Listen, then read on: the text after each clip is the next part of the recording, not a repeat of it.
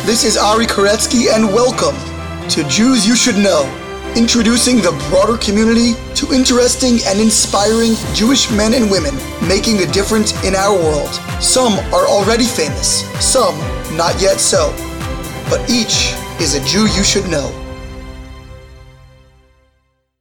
We are here with Daniel Goldman. Nice Jewish name. Daniel is the chairman of the board at Gesher, uh, which literally means bridge, and uh, we're going to learn exactly how appropriate that name is very shortly. But we're here in, the, in a beautiful neighborhood, I believe called Rassco, within Jerusalem. And how are you, Daniel?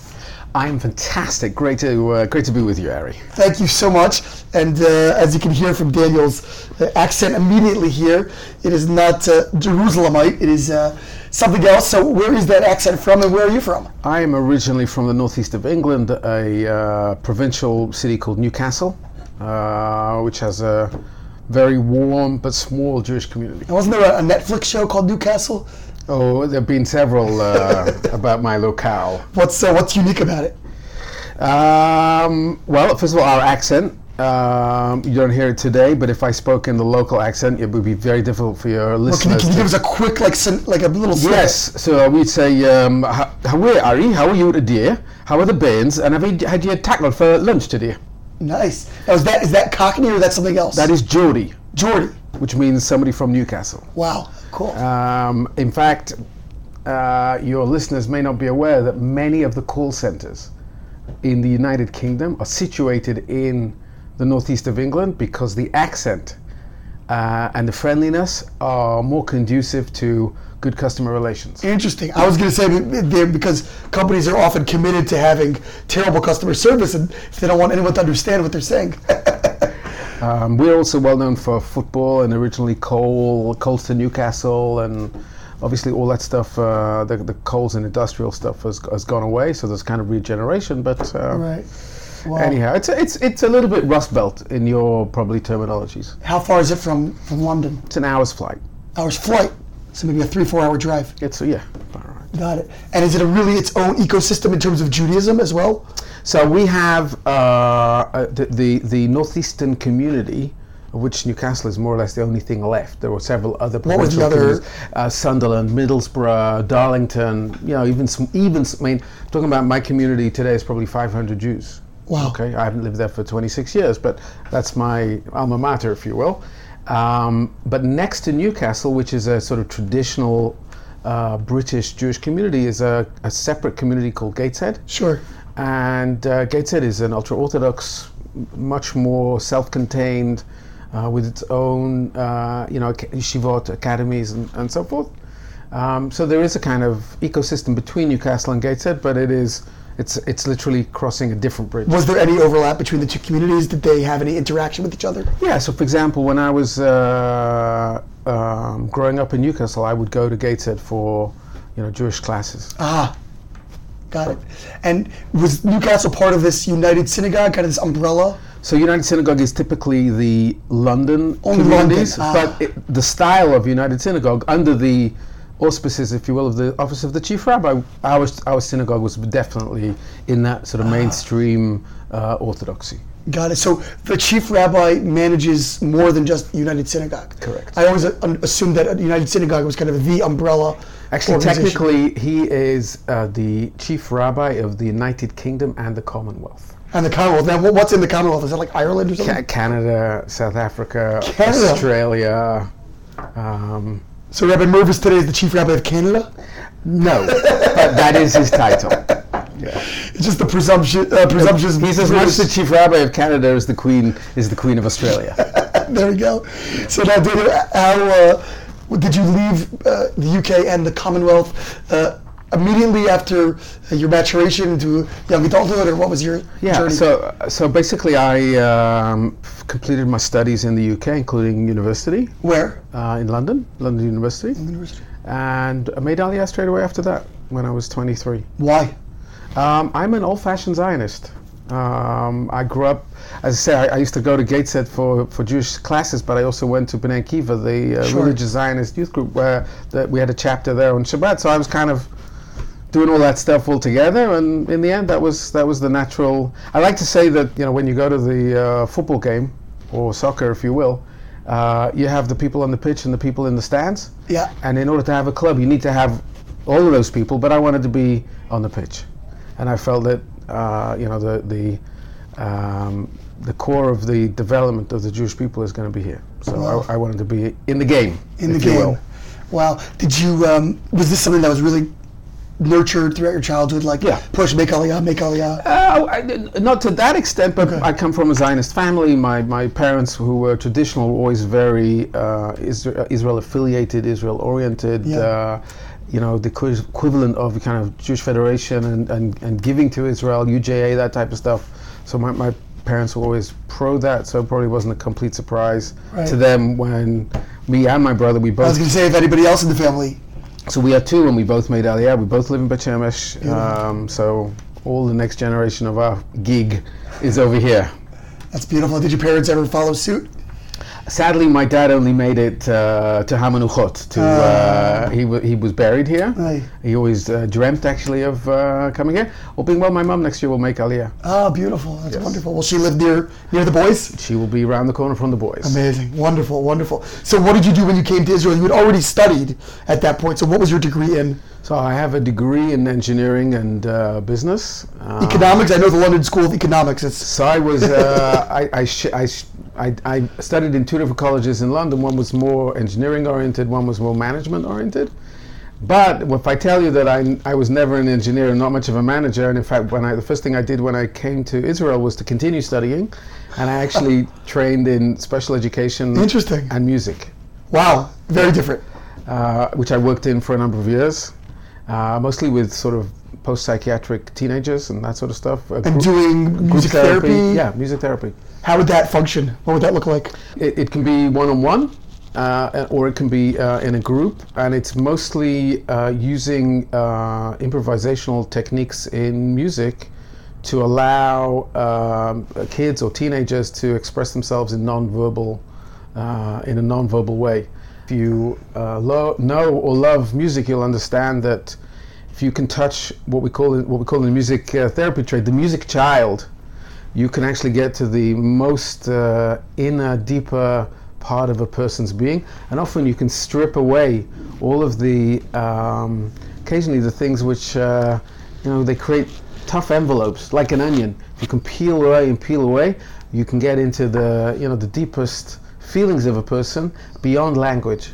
And music is one of the most powerful uh, things to do that, and that's what I used to do with the. Uh, with my clients or, or, or, or pupils or whatever. Would would they like write lyrics, or it was, or was really just the It playing depends on level of functioning. Yeah. You, c- you, you I mean, I, I I worked in a at one stage. I worked in a psychiatric hospital with a teenager who probably, were not for the fact that he was psychiatric, could have been a professional concert pianist, Wow. but he couldn't get out of bed in the morning because of his uh, psychosis. Wow. So, and he actually, I had to do an audition with him in order for him to, uh, uh, you know, quote unquote, an audition in order for him to accept That you were worthy of. I was worthy of working with him. Now he was a much better musician right. than I was, so we used to do duets on the piano.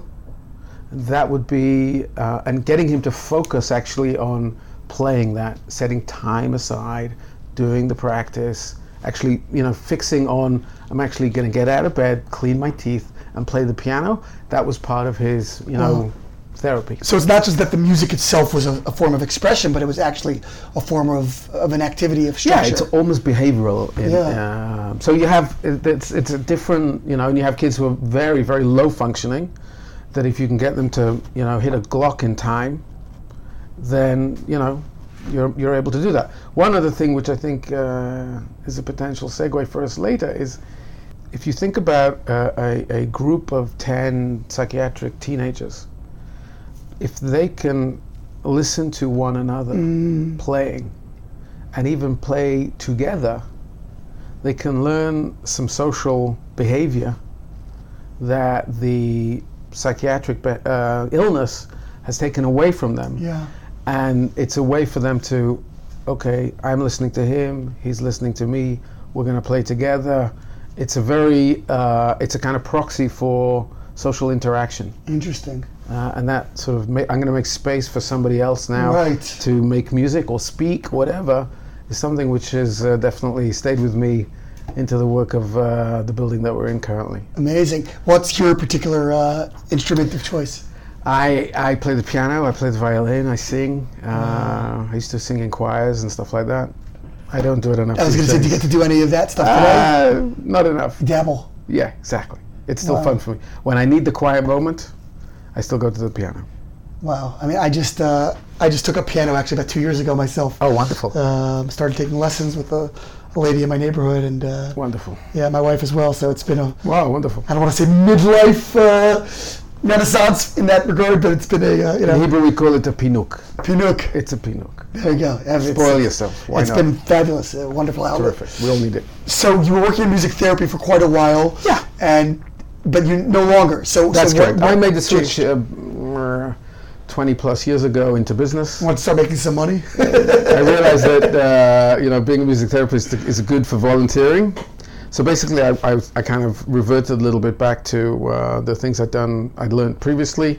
I uh, joined a bank. I, I worked in a venture capital fund. Oh, wow. and then about 20 years ago, I founded my own firm, and I've been running with two partners a, a, a business firm, uh, you know, investments, advice, and so forth for 20 plus. so it's an investment advisory, or it's, or it's a VC It's family itself? office. It's it's merged into uh, it's developed into a multi-family office. So we advise. You're managing a few families. we, we advise multiple families who are in multiple um, regimes. So they're in different places around the world. They have complicated uh, life stories. Um, the more complicated, the better for us. um, and actually, a lot of the skills and experience about listening to people's life yeah. and understanding what that means for how to help them to get it organized. You know, stuff that I you know wouldn't want to say that my clients are special needs, but they are special people, and uh, with great wealth often comes uh, you know responsibility and complication. Yeah. And not everybody is uh, you know.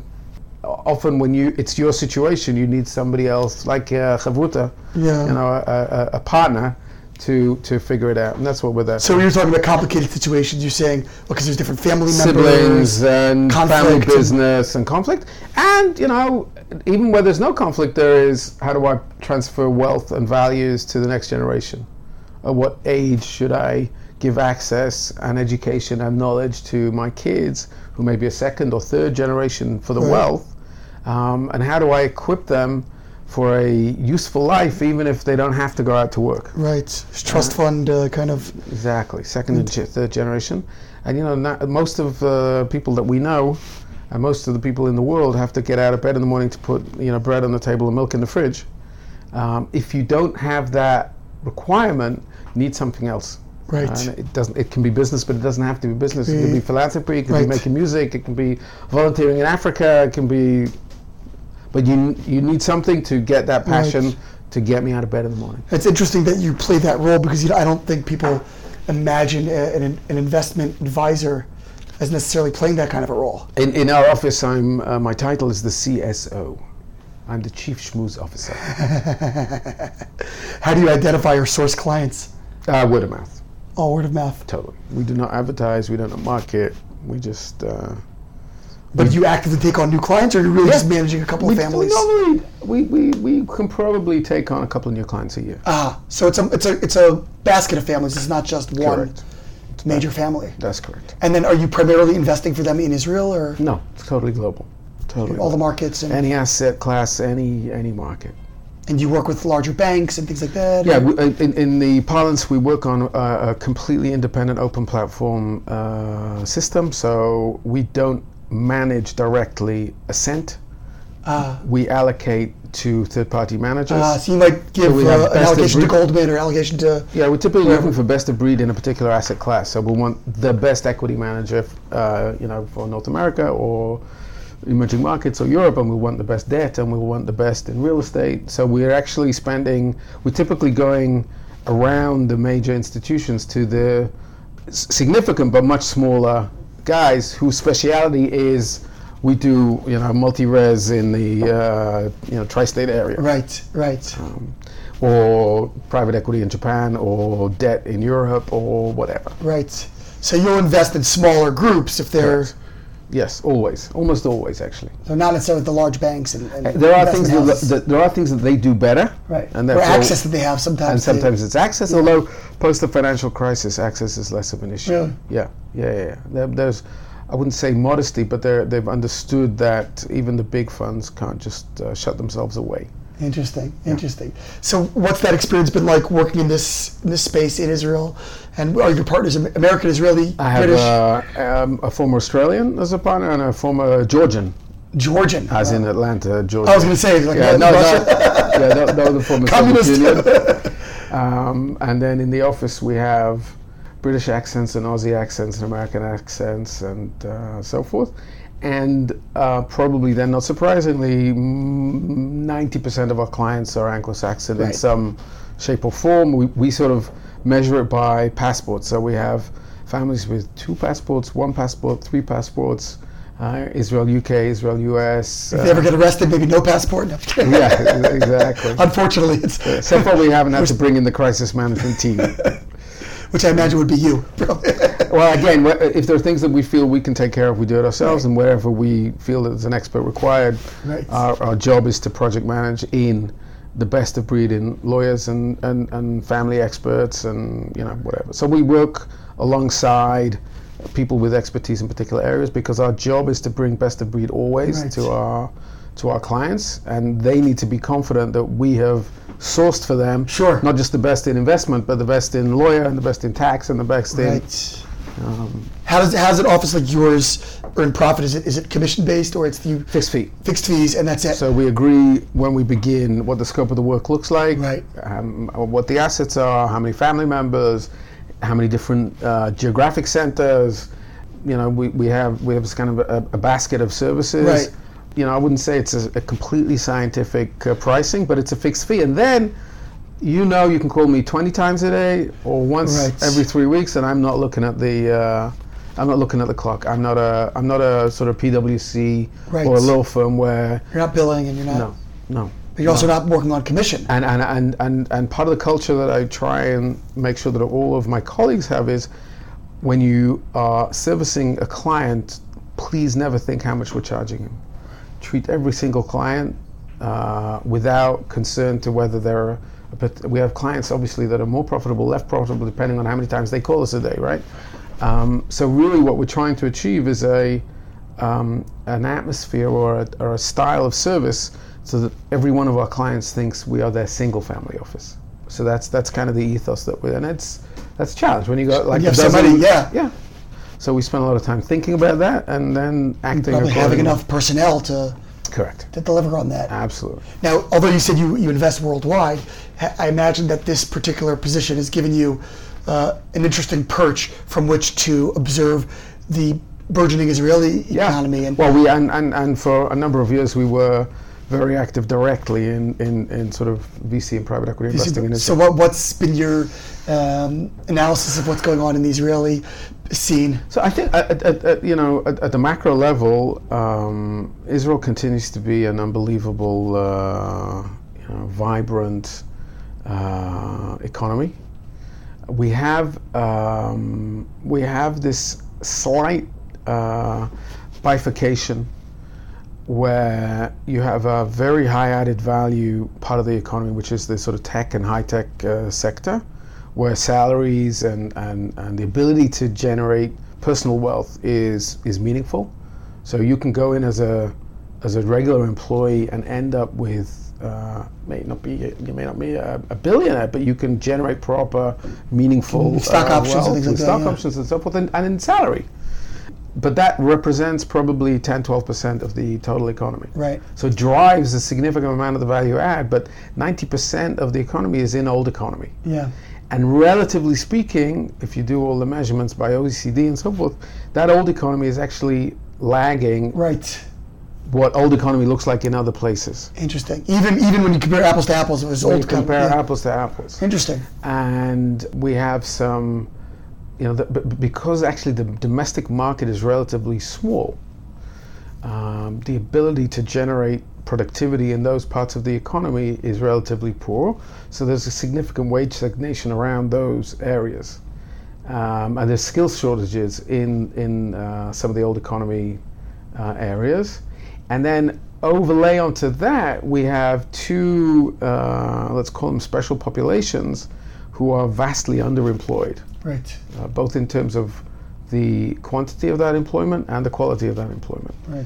And those are two big sort of economic slash social challenges that, that we need to, uh, Right.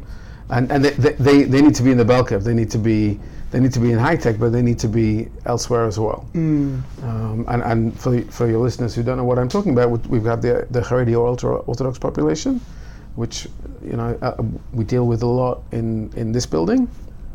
And the second one is the um, Arab population, which is typically the uh, Arab women, okay, who are who are vastly underemployed.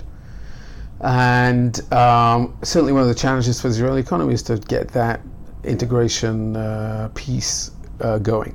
Um, and it's about skills and it's also about acculturation, sort of cultural gaps. Right. uh, right.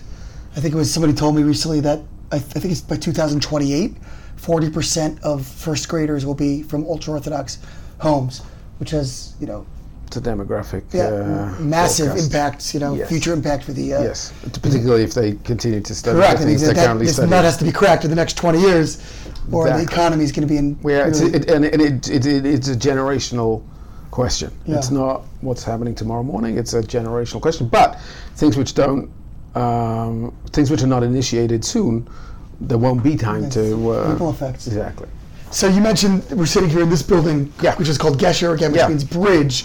Um, and the truth is, I know very little about it other than um, it's building some kind of bridges between these disparate populations within Israel. That's right. And I think many people are aware that there are some fissures which, within Israeli society, Mm-hmm. um, and uh, not it's you know some comes can be very uh, factionalized. So what exactly is Gesher? How did you come to the picture? And tell us a little bit about this this place. So the, I think the the um, in my personal history, the turning point for me in terms of how I look at Israeli society was uh, 1995 and the assassination, Assassination of Rabin, yeah. And you were here already at that point? Yeah, I was here already three years. Oh, wow, good. Um, and uh, my kind of wake up moment was that uh, if, if you consider this to be the kind of third, third Jewish commonwealth, Jewish sovereignty in, in the land of Israel, etc., um, the thing which threatens that is not our relations with our neighbors or the Palestinians. Not that that is not important, of course it's important. Sure. Um, but actually, what, what potentially undermines uh, the integrity of, of Israel as a home for the Jewish people is actually the ability for the Jews to get on um, and to understand what that ethos looks like after 2,000 years of not having that sovereignty. Um, and if one Jewish Israeli can take a gun and shoot uh, uh, the personification of that sovereignty, the prime minister, then we have a serious problem. Right. Um, and it's not about the person who took the gun, nor is it about the person who was assassinated. It's about what does that mean at a deeper level for Israeli society and for Jewish society within Israeli society. So that was kind of a aha for me. And in a sense, the activities that Gesher is trying to promote is really totally focused on that uh, question. And, and as, a, as a sort of title, what I'd like to suggest is that, um, I think it's also a very Jewish idea, that the differences and the variety, sometimes the, the stark differences in approach or philosophy, uh, religious approach, economic, social approach, instead of that being on the side of the uh, on the debt side of the uh, balance sheet, should be on the equity side of the balance sheet. I.e., we should turn that to being a, a, an asset for the Jewish people. I.e., that variety, that debate, the harshness of difference of opinion is something that which should be a source of vibrancy and not a source for disaster. And that's a tricky thing to achieve. And in, in fact, I think it's difficult for people to visualize. And the metaphor that I try to give is like, um, and it you know goes back to music. Unity is a, a synonym for harmony. Harmony in music is created when you have a set of different instruments who uh, come together, each playing a different line of music, and actually through a great deal of hard work and practice, eventually they can play Beethoven's Ninth or whatever. And one of the secrets to the success of an orchestra is that when the violinist walks into the practice hall, he's the best violinist he knows how to be.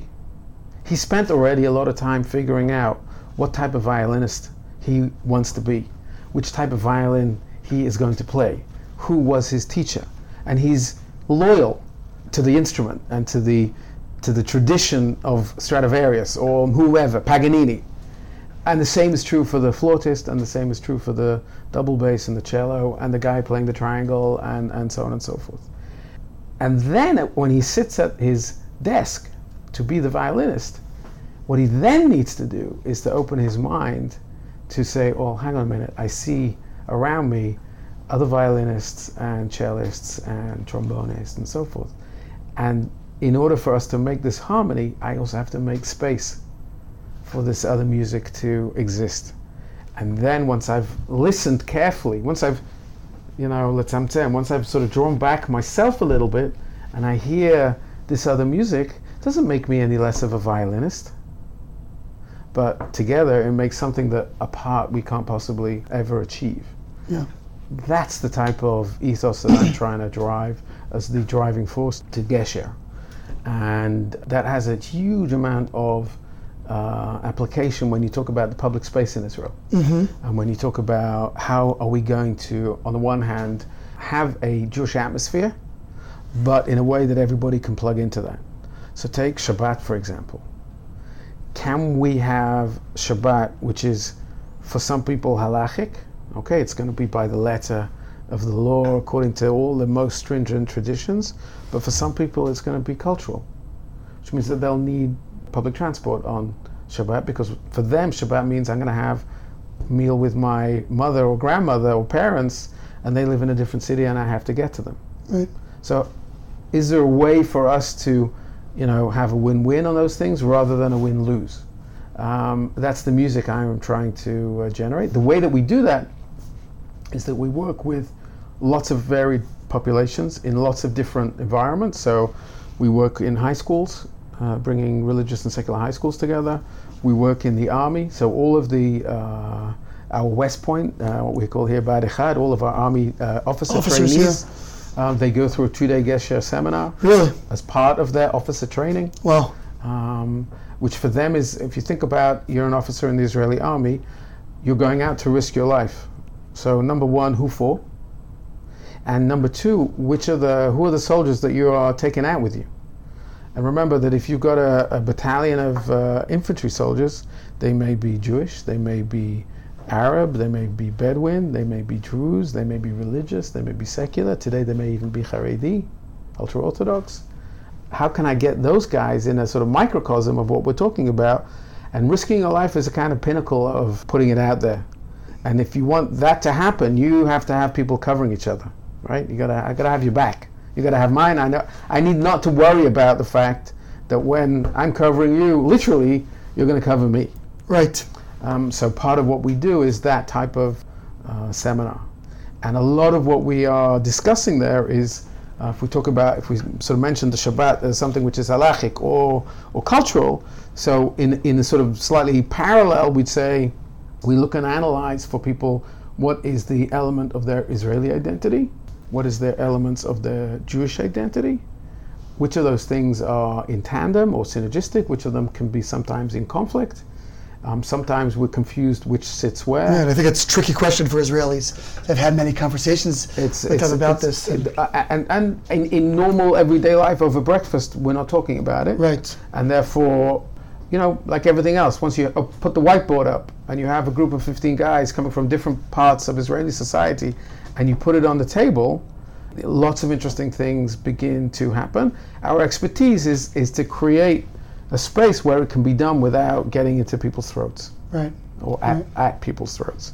Allowing that conversation, which can touch on exceedingly sensitive issues like why didn't you why didn't your friends come to go to the army right if i am sitting opposite a ultra orthodox jew where the vast majority do not serve in the army the first thing that will come up as a secular Sure. uh, israeli or a non-haredi israeli is well I, you don't even deserve to be at the table okay and so to be able to uh, have a more constructive conversation even about the most difficult um, issues religion and state the army um, how things are done here that is our expertise. Um, Now, when was when was Gesher actually founded, and, and by whom? And it was founded in the early 70s oh wow, by a Ole from uh, the Bronx, interesting. uh, Danny Tropper, Rabbi Dr. Danny Tropper, uh, YU graduate who uh, made Aliyah in the late 60s Wow. and saw the tensions between religious and secular.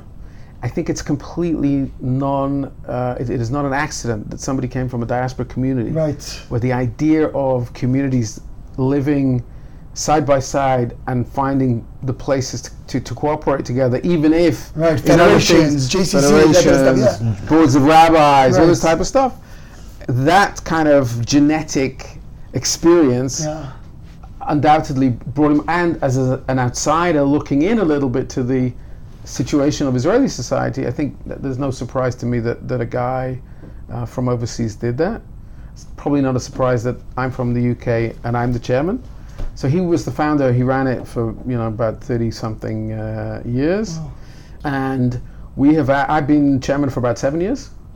Been involved for nearly twenty years. Did you find it early when you came here?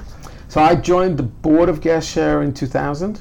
Um, So pretty early on into your tenure in Israel, yes, and it sounded like you were already thinking about these Yes, issues and kind of, you know, absolutely. It fit to my way of thinking uh, very much. And it, it's not directly associated with any segment or sector of Israeli society. Okay, and we, we take you around here. It's a little bit holiday time, but if I took you around, the staff and our moderators, um, we have around 25 staff and we have about 150, 200 freelance moderators that Wow. go through a Gesher training. It's an extremely sought after position. We probably recruit 20 or 30 on an annual basis and we have a thousand applicants. wow. Um, and you'll see that it, it's it's Beitar to Meretz, Haredi to secular, uh, you know, Ashkenazi, Sfaradi, North and South, and that is, of course, we must have that. That is, we must be that orchestra if we're going to uh, sell that orchestra. You know, we got to do it. Um, and our board, of course, is also diverse. Um, it's Jerusalem and Tel Aviv, and male and female, and Haredi and secular, and uh, army and business, and. It's, it's all those things. So we definitely are seeking to create that model and then share that model with others. Today, our kind of mission statement is how to create shared living as, a, as within Israeli society. Okay, we know that some of the flashpoints are actually down in the field, you know, fighting over what does the street look like on Shabbat, who is going to determine what modesty is going to be applied in a neighborhood. How much autonomy do I give to a neighborhood that is secular, and how much autonomy do I give to a neighborhood which is ultra orthodox? And what happens when those two neighbors are side by side? How do we resolve those almost inevitable uh, conflicts? Maybe one other sort of piece of background on the infrastructure of Israeli society, which which your listeners I think will be helpful, is for historic and political reasons, our education system is divided up into uh, subsectors of society. Um, so we have what's called the mamlechti, the state system, which is typically for the um, secular community. We have what's called uh, mamlechti dati, which is for the religious Zionist community, which probably in the U.S. is more modern Orthodox, if you will. We have chinuch atzmai, uh, which is actually a brand name, but let's call it the Haredi sector, which is pretty much exclusively Haredi. And then we have the Arab sector who has their own education system. And without getting into either the history or the good or the bad of why that is in place, what that means is that, that you can grow up here from kindergarten to 18 and possibly beyond and have never experienced any meaningful meeting, meeting of minds, dialogue, debate, argument with somebody from one of the other sectors of society. And in those formative years where you're developing your not just your personality from an individual perspective, but your kind of societal personality, how I reflect on diversity, the other uh, within society, you're not having exposure to what that other looks like. And the way I try and sort of explain it is if you're wearing a white shirt on the on a white background, it's very hard to differentiate yourself from the uh, arena. If you're wearing a white shirt on a black background, you know exactly who you are. Right. You can like it, dislike it, change it, but you can't really do anything about it if you're white on white or black on black or pink on pink, doesn't matter. And so, actually, the bringing together of people from different identities and backgrounds, not only does it allow me to know what Ari's identity looks like, but actually it, it allows me to uh, fine tune, uh, get in touch with, sometimes rework or redesign. Right. Not in a, not that I'm going to throw it out, but ah, actually, I've seen what Ari has to offer, and actually, I, I like what I have. If you never saw anything else, you have nothing to benchmark against. Right. And what the alternative, of course, is I can demonize Ari, and it doesn't matter whether Ari is secular or, or ultra orthodox or Arab or Bedouin or Druze or whatever. But the easiest thing for me to say, all the rubbish is over there and all the good is over here. This is a non-sophisticated way of uh, building a, a societal personality. So we're kind of, for historical reasons, we're starting at a deficit. Right. We're really starting at a deficit, which is why our, our you know, we, we, our encouragement to, to sort of government and philanthropy is the sooner we can get started on this kind of meeting, and the, the, the more regular we can have those uh, meetings, whether it's through the media or in schools or whatever it is, the, the more likelihood, not that I want Ari to change who he is, but for him to appreciate that there are, you know, if he's the violin, I'm the double bass. Right. Um, so So how, how are some of the, what are some of the specific programs that have been implemented and are most of these programs at this point kind of legacy programs that have been in place for years Terrific or question. is there constant evolution with the changing So society? the, the sort of legacy, the, the, the core of what we've done forever and ever is the high schools. okay. Um, and how does that function? So that functions in two different ways. Um, at a kind of high level, it's where we can get the agreement of a secular and a religious school to have a joint seminar, About Israeli and Jewish identity. straight to the core. In other words, not just getting together for It's not. It's a, a speaker about whatever, No. but, but actually no, no, about no, absolutely. And our, and our skill is within a day or two days, quickly to bring people to that capability. All right, that's what we do. And, and we've done that for many, many years. We've added in that sort of age group um, over the last couple of years, and we'll probably do more and more of it, is to work with the uh, youth movements.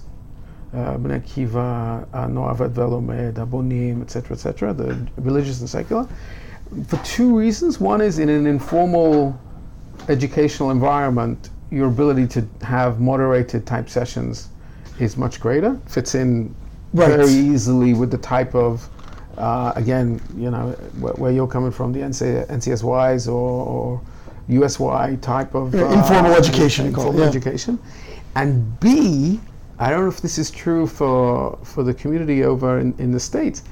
It tends to be that those who have been active in youth movements will probably be more likely in a higher proportion to be in leadership right. because these are your most passionate, most socially aware and active people. So part of what we've tried to do over the last sort of decade or so is say, well, we have a limited resource. Let's go after those who are going to be the influencers. Let's influence the influencers. Sure.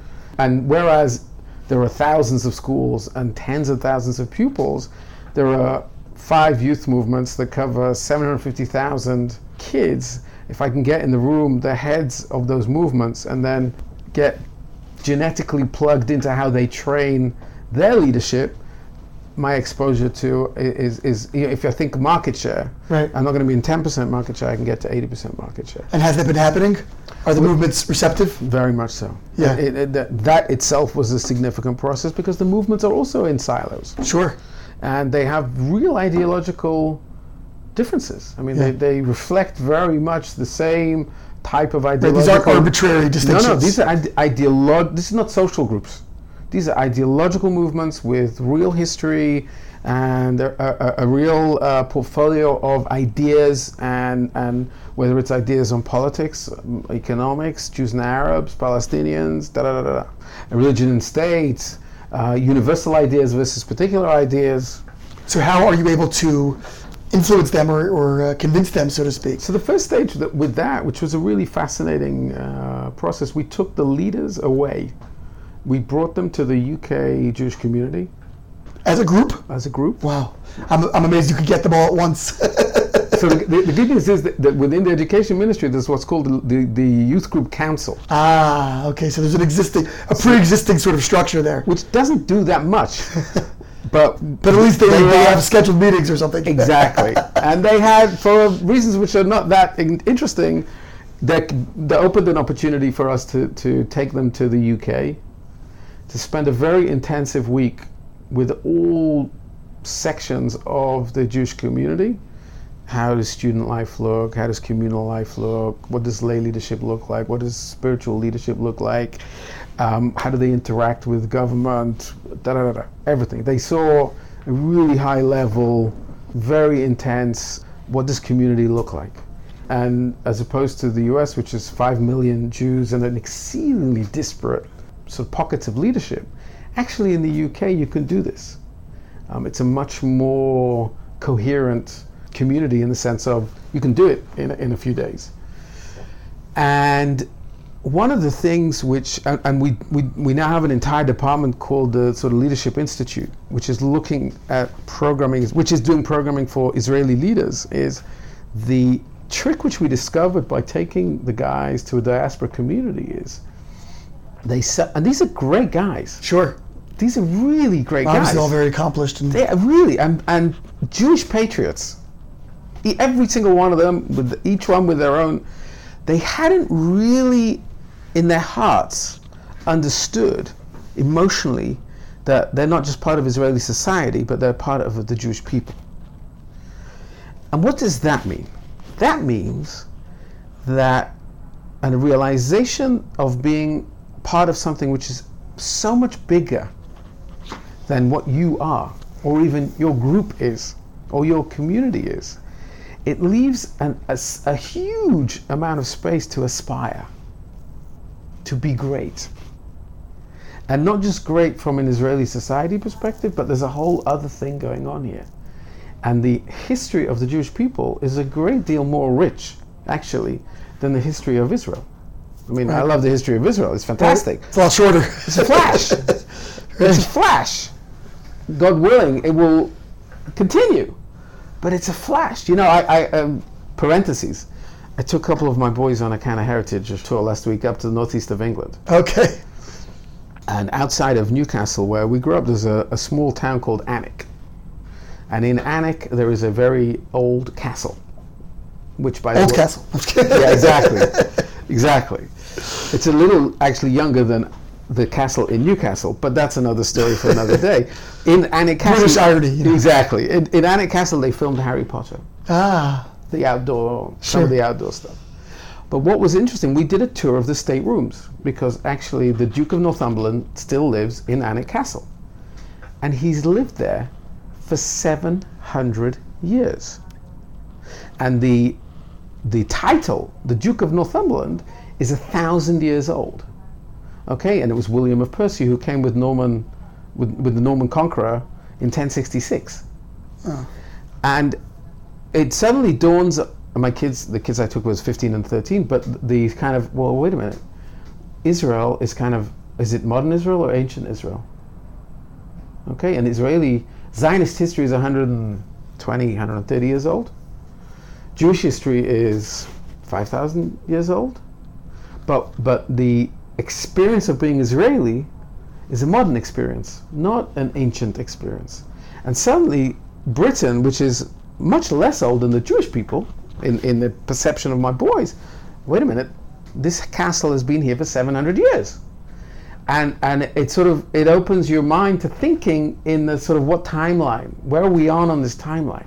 What is the perspective about my what is my responsibility? What is my position so what all that parenthesis is to to explain that when our leaders come back to Israel their understanding of what it means to be a leader of Israeli society has changed because of their understanding that they are that Israeli society itself physically fits inside a wider Jewish people, but historically sits in something which has such a rich and and you know almost too rich, too overburdening sometimes, but a, a hugely interesting, you know, it, it opens your mind to questions you wouldn't otherwise think.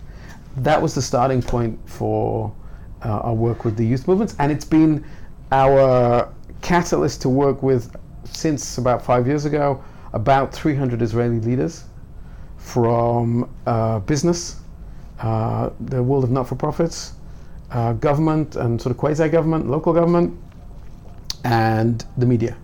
So in every group, uh, we try and have people from all of those sectors, and men and women, and secular, religious, and ultra-orthodox, and so that each one is a kind of microcosm, and then we, we have a program of meetings that each meeting is looking at a an issue within Israeli society. So you're taking the same issues and but at a very much them. higher level. and discussing them in different contexts, but it's always the same issues, and you're Yes. really, you know, it's always getting back to okay, what's the relationship between the religion and state? And Yes. Have these media people discuss and debate it, and Yes. what what typically emerges from such an encounter? So there's, there's, there's probably must be very passionate in the three, room. three level, yeah, totally. Um, and, and, and again, this is this is a, a, a unique opportunity for these leaders. In a, I suppose over, over your side of the pond, you'd call it a safe space, uh, but a place where you can really throw tough things onto the table, and everybody survives. Okay, and you get bigger by that. Uh, surviving a difficult argument makes you a better person at the end of it. Sure. All right. Avoiding that bigger argument makes you a smaller person. All right. So safe place where nothing gets discussed, bad. Safe place where you can really touch the difficult issues is good. We see three things happening, um, and we, we, we measure this reasonably carefully with our leaders. Number one, we see across the board attitudinal change. Okay, how I relate to my ideological other. other, um, how I relate to myself, and often how I relate to my position within society and what that responsibility means. So that's pretty much 100%. Then we have a, a second level, which is okay, um, Ari is a fellow of our leadership program. When you call me, I am available. So if you want me for a panel or another group or write an article, and that's probably 70, 80%. And then we have the gold standard, uh, which is okay, I am a campus rabbi or I run a, I have a, a hugely successful radio show, and we have people who have the most important radio shows or TV or newspaper columns in the country. Right. Okay, so uh, the guy who has the 8 to 10 o'clock in the morning slot on the most important radio station in the country is one of our fellows.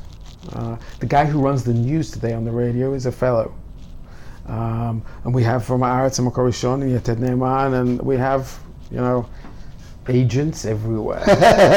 and the highest level is in my direct sphere of influence, what of the experience that I have had am I going to do differently now going forward? And I'll give you a couple of examples. Yeah. One of our alumni is the head of uh, culture and education in Rishon LeZion, a medium-sized, decently large, but medium-sized city in Israel. And she's she's a great uh, sort of local government professional, and she rewrote her entire business plan for how she delivers culture and education to the 27,000 pupils, students, school, school-age kids in Rishon Well, so that today she has a unified set of programming that all of the kids do together. So instead of this is for the religious That kids, school and that this school. is for the secular kids. so she has, for example, a concert, an educational concert, which is a, a Andalusian orchestra doing piyut. Uh, I don't know how, you- how you sort of uh, translate piyut, like uh, you know um, ritual uh, Poetry. Poetry, exactly, religious sacred poetry, and in the audience is religious and secular kids. Okay, I didn't spend a cent on that. I spent a couple of cents on her, and she is now. That's that's not a one-time hit. That's an every year hit. right. Uh, that's massive impact for us. Uh, I'll give you another example. Uh, Chico Menashe, very well-known radio news broadcaster, really wonderful human being. After having been on our program on the Holocaust Day, which, as you know, is a very extremely intense day here, and is another point of potential conflict. How to remember the Holocaust Yes. and do ultra orthodox people stand in the siren or do they not stand? And is saying Tehillim the same as standing for a siren? And is standing in a siren really a Jewish thing? Uh, there's a lot of tension around that. And he had the sort of 8 to 10 slot, the most important slot, and at 10 o'clock is the siren. So everybody's listening to the radio at 5 to 10. At 10 to 10, he chose to spotlight the Ginzach, the Haredi Holocaust Museum, which is really an archive in Bnei Brak, which is nobody knows about, Right. which is an unbelievable institution. And talked, he brought onto the show some of the people that he'd met through the course from the Haredi community to talk about every day in the Haredi community is Holocaust Day Wow. in some way.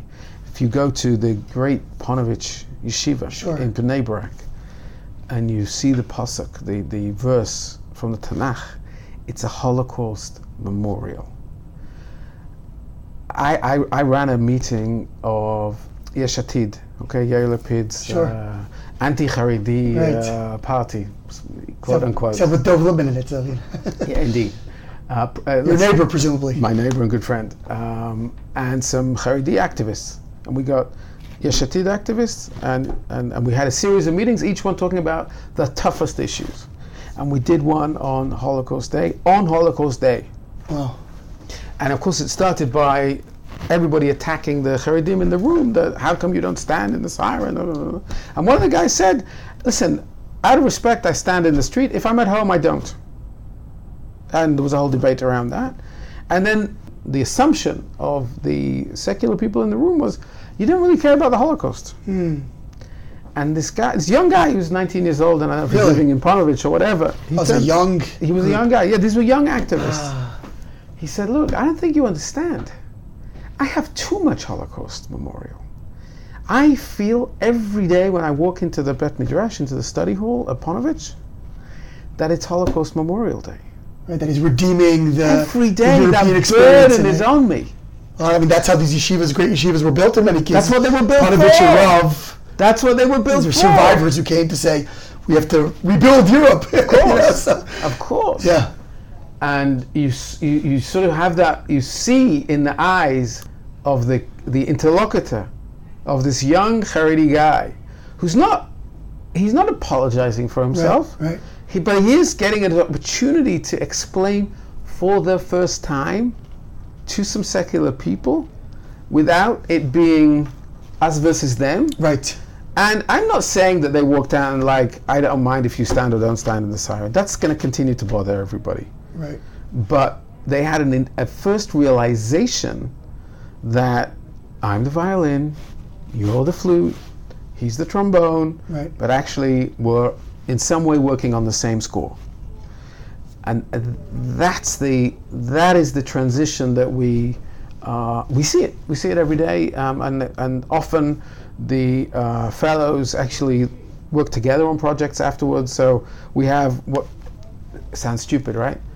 Almost banal, but media people who came on the course are now inviting one another to their shows, columns, newspapers, etc. It's cross pollination, and yeah. It's like, oh, hey, how did I not think of that before? Yeah. Well, if you don't chat, we don't take down the demonization Right. walls, Right. it's not going to happen. Yeah. Uh, so there's this kind of, it sort of generates a variety. It generates an understanding that actually multi voice, okay, multi vocal is something which creates good music. yeah. And everybody loves good music. Yeah. Every it doesn't matter if you like Led Zeppelin or Mozart. Everybody lo- everybody knows when they've heard really good music. All right, there's just it's transcendental. You know, in those moments when you hear a Bach, right, and you like just for a moment, Yeah. you're in touch with the divine, right? Just last night, I was walking around. I was my wife and I were walking down Jaffa Street, and from the distance, we heard this amazing voice, and we turned. It was a Haredi singer guitarist with presumably his wife in a huge headscarf, playing an exquisite violin. Wow! And the two of them on the street corner, and it was just you know it was not your average street performer. They were magnificent. They were clearly They something special. And, we, and everyone, we just stopped. and everyone stopped, and people just gathering around. It was amazing. Tell me that wasn't a transcendental yeah, moment. it was. It surely was. Daniel, what's Yeah. if any? Do you get pushback ever from some of these communities saying, Oh, you every know, day. so so how do you? What's the pushback and how do you deal with it? So, so um, I, it, it, I, I, we don't have the chance to be too nuanced here. Right. So I'll, I'll do it in broad brush strokes.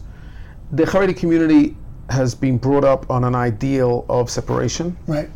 and that outsiders are there to change us Right. and not in a good way. So they are burdened by the history of emancipation and the history of Yeah. secularization Sure. and the, the the threat of modern society and the lack of morals in liberal, progressive, Western, da da di da. Yep.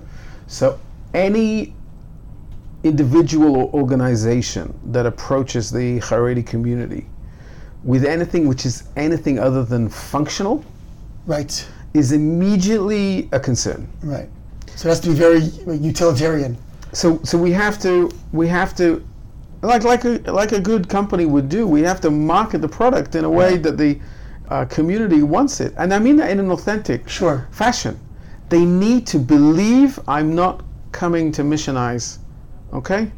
And that is true in almost the mirror Right. reverse for the secular community. be coerced and brainwashed. And, Who, I mean, uh, there's a huge um, debate, dialogue, quite vociferous about what's called here hadata or kfiyah datit, right? Yep. Religious enforcement, yeah. coercion. And so, you know, anybody with a kippah who's coming with a message is a missionary. right. Okay? And the way I like to sometimes describe it, because words are really important in life, uh, I'll do it in Hebrew and we'll try and translate it. So, religious people talk about kiruv as a process for people getting more religious. Mm-hmm. Secular people tend to talk about lehitchazek, to be stronger in their beliefs. And the difference is, sociologically, even if it's not meant to be this way, is Right. that kiruv is I'm going to bring you closer to my mm-hmm, position. Mm-hmm. Litchazek is from where I stand, I'm going to move. And I'm like, I want to be where you are, and let's go off together to discover what our common path is. I don't need for you to cross the table. And secular people and religious people alike don't want to be missionized. Nobody wants to be missionized. Right. Frankly, I understand them. I too do not like to be missionized. Right.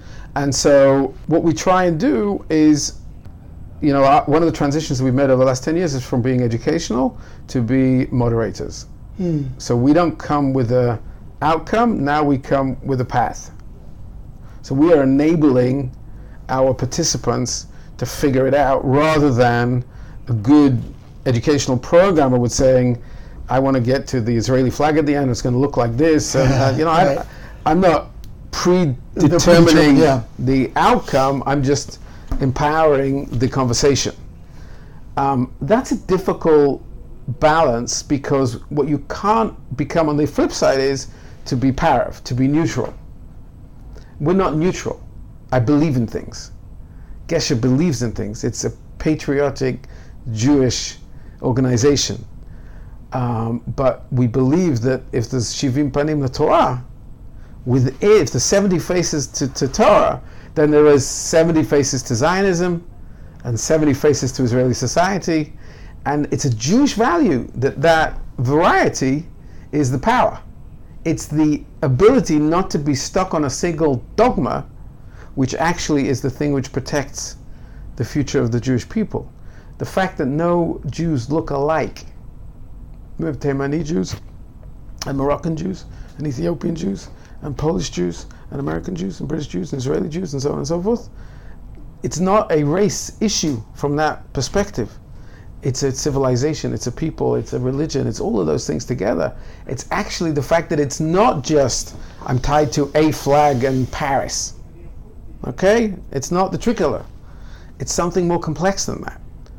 And it takes time to think about that, to open your mind to that, to understand I can have, I can be faithful to my position inside of that circus of Judaism and still appreciate that uh, uh, within that orchestra there are other there are other melodies.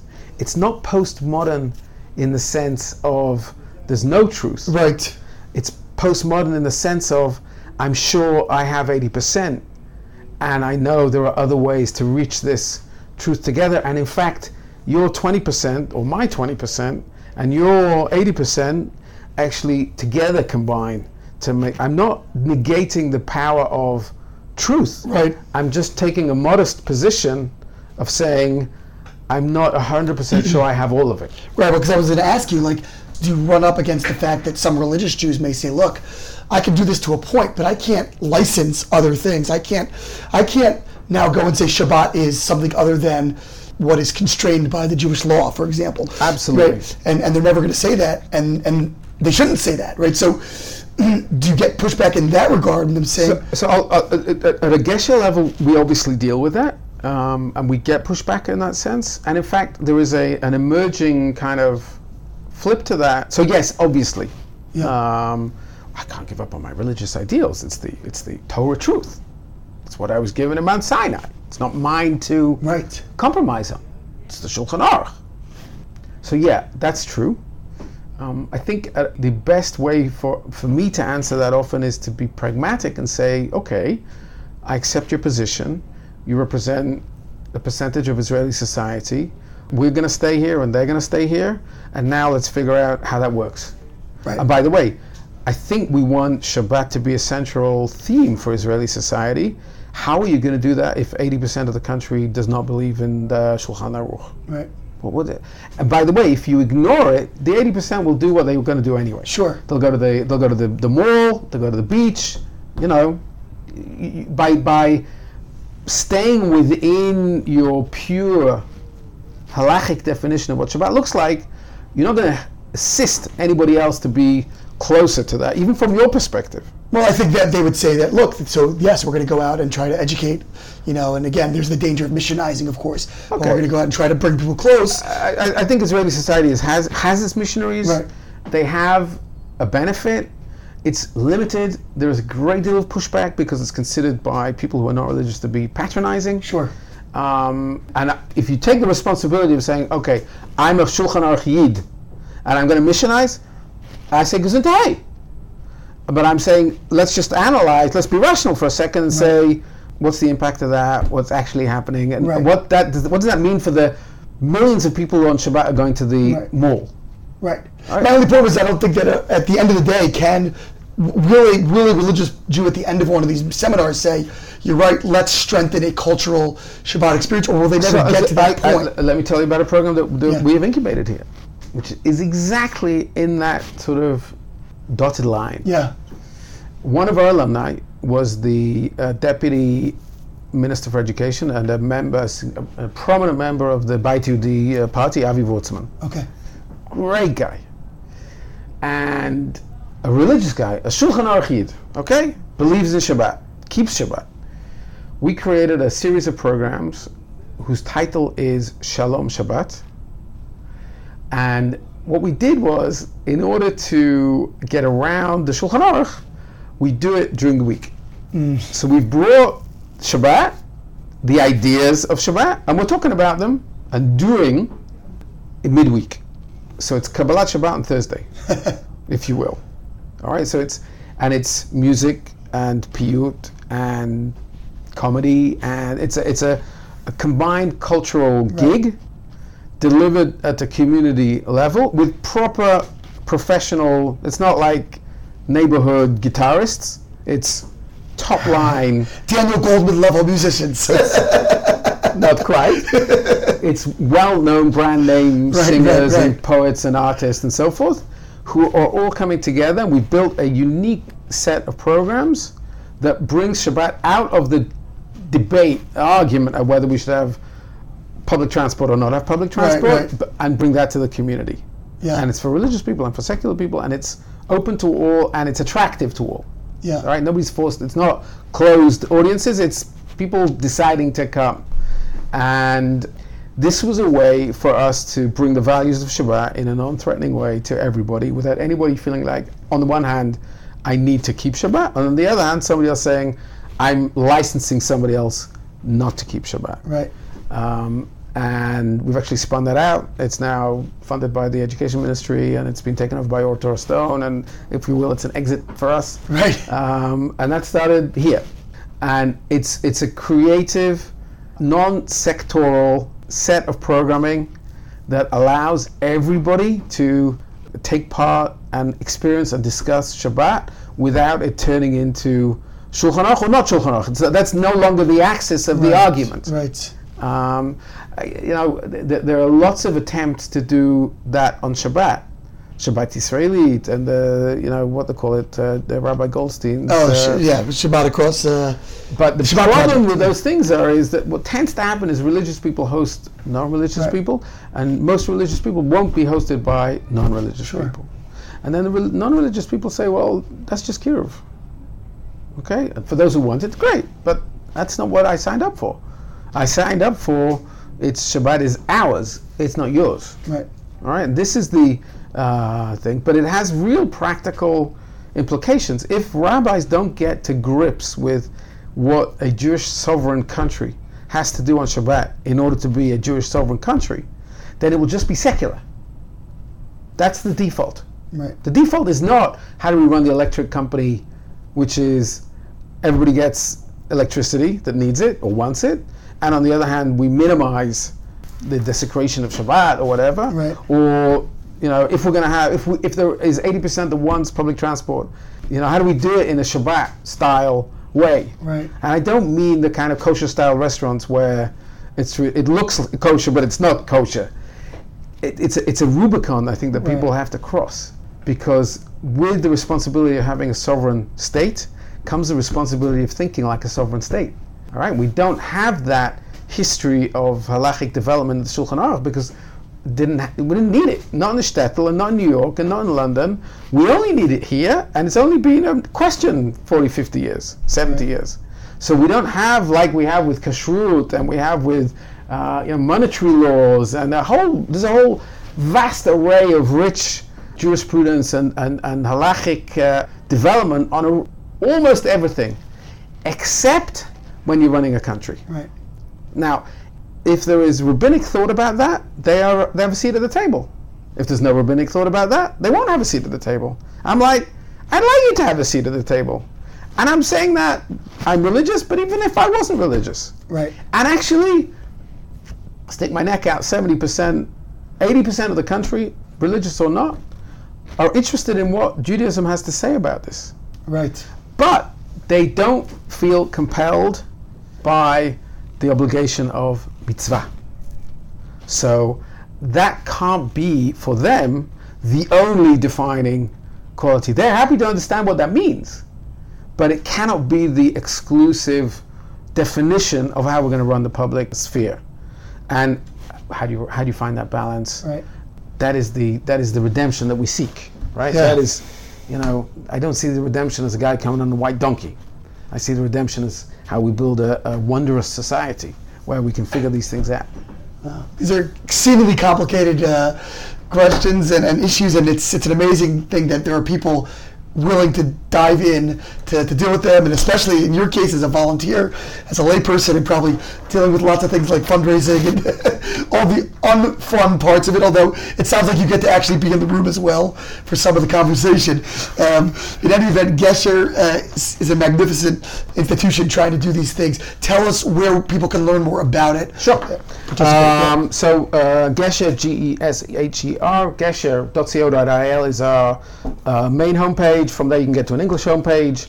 Um, there's a sort of broad description of all of our activities. Uh, you can follow me personally uh, on Facebook, Daniel Goldman. You can follow me on Twitter. We, uh, Gesher has its own Twitter and Facebook also, in English and in Hebrew. Uh, it's something which we probably need to invest in a little bit more. So it's there. Chairman of the board, let's go. Yeah, absolutely. I'm, I'm certainly pushing that. Um, as with most organizations, they like to invest on doing, That's right. not shouting. I'm like, if we don't shout, it's like a tree falling in the woods, right? Um, but uh, uh, we do publish uh, in English and in Hebrew. Uh, obviously, we, we also have mailing lists and all the rest of it if you really want to be uh, excited about it. Follow me, and I will guide you through some of these really exciting uh, questions. And, and I, I want to sort of maybe finish if we're, if we're getting towards the end of it Yeah. The world is coping and dealing with some really big questions. The future of Western democracy, the position of immigrants, globalization versus Rust Belts, technology versus loving my neighbor. My friend on Facebook who lives 10,000 miles away and the neighbor across the street that I never speak to. Europe, countries defining on the, on the sort of the pendulum between ultra nationalism and ultra universalism. And maybe I'm completely crazy. All right? In fact, I think I am. but a lot of these questions are questions that we are dealing with and grappling with here in Israel. The balance between universal values and particular values, the balance between protecting the nation state of Israel as the, Jewish, the state of the Jewish people, and how we treat and deal with minorities and immigrants. Okay? My dream is that we don't lag the world on these issues, but we enlighten the world on these issues. Mm. And we have the ability to do that. And we have the people and the thinking, and it's Israel and the diaspora, and, and it's using those different experiences and skills together. We absolutely can be that light unto the nations because all those things are happening here, and, and the spotlight, as you well know, uh, is on us, and we can rise to that challenge and, and be at the front of it. And that's my dream for, for Israel, and that's why I passionately spend my time here at uh, Gesher a beautiful dream and, and uh, inspiring passion. Daniel Goldman, thank you so much for joining us. My great pleasure. Thank you. This has been Ari Koretsky on Jews You Should Know. Please visit us at JewsYouShouldKnow.com and subscribe at iTunes, Stitcher, or wherever you consume podcasts. Find us on social media at Jews You Should Know. If you'd like to become a supporter of this podcast, we would greatly appreciate that, and you can do so by visiting patreon.com. That's P-A-T-R-E-O-N dot com slash Jews You Should Know. Finally, if you have enjoyed this podcast, please leave us a review so that we can continue to grow and introduce many more people to Jews you should know.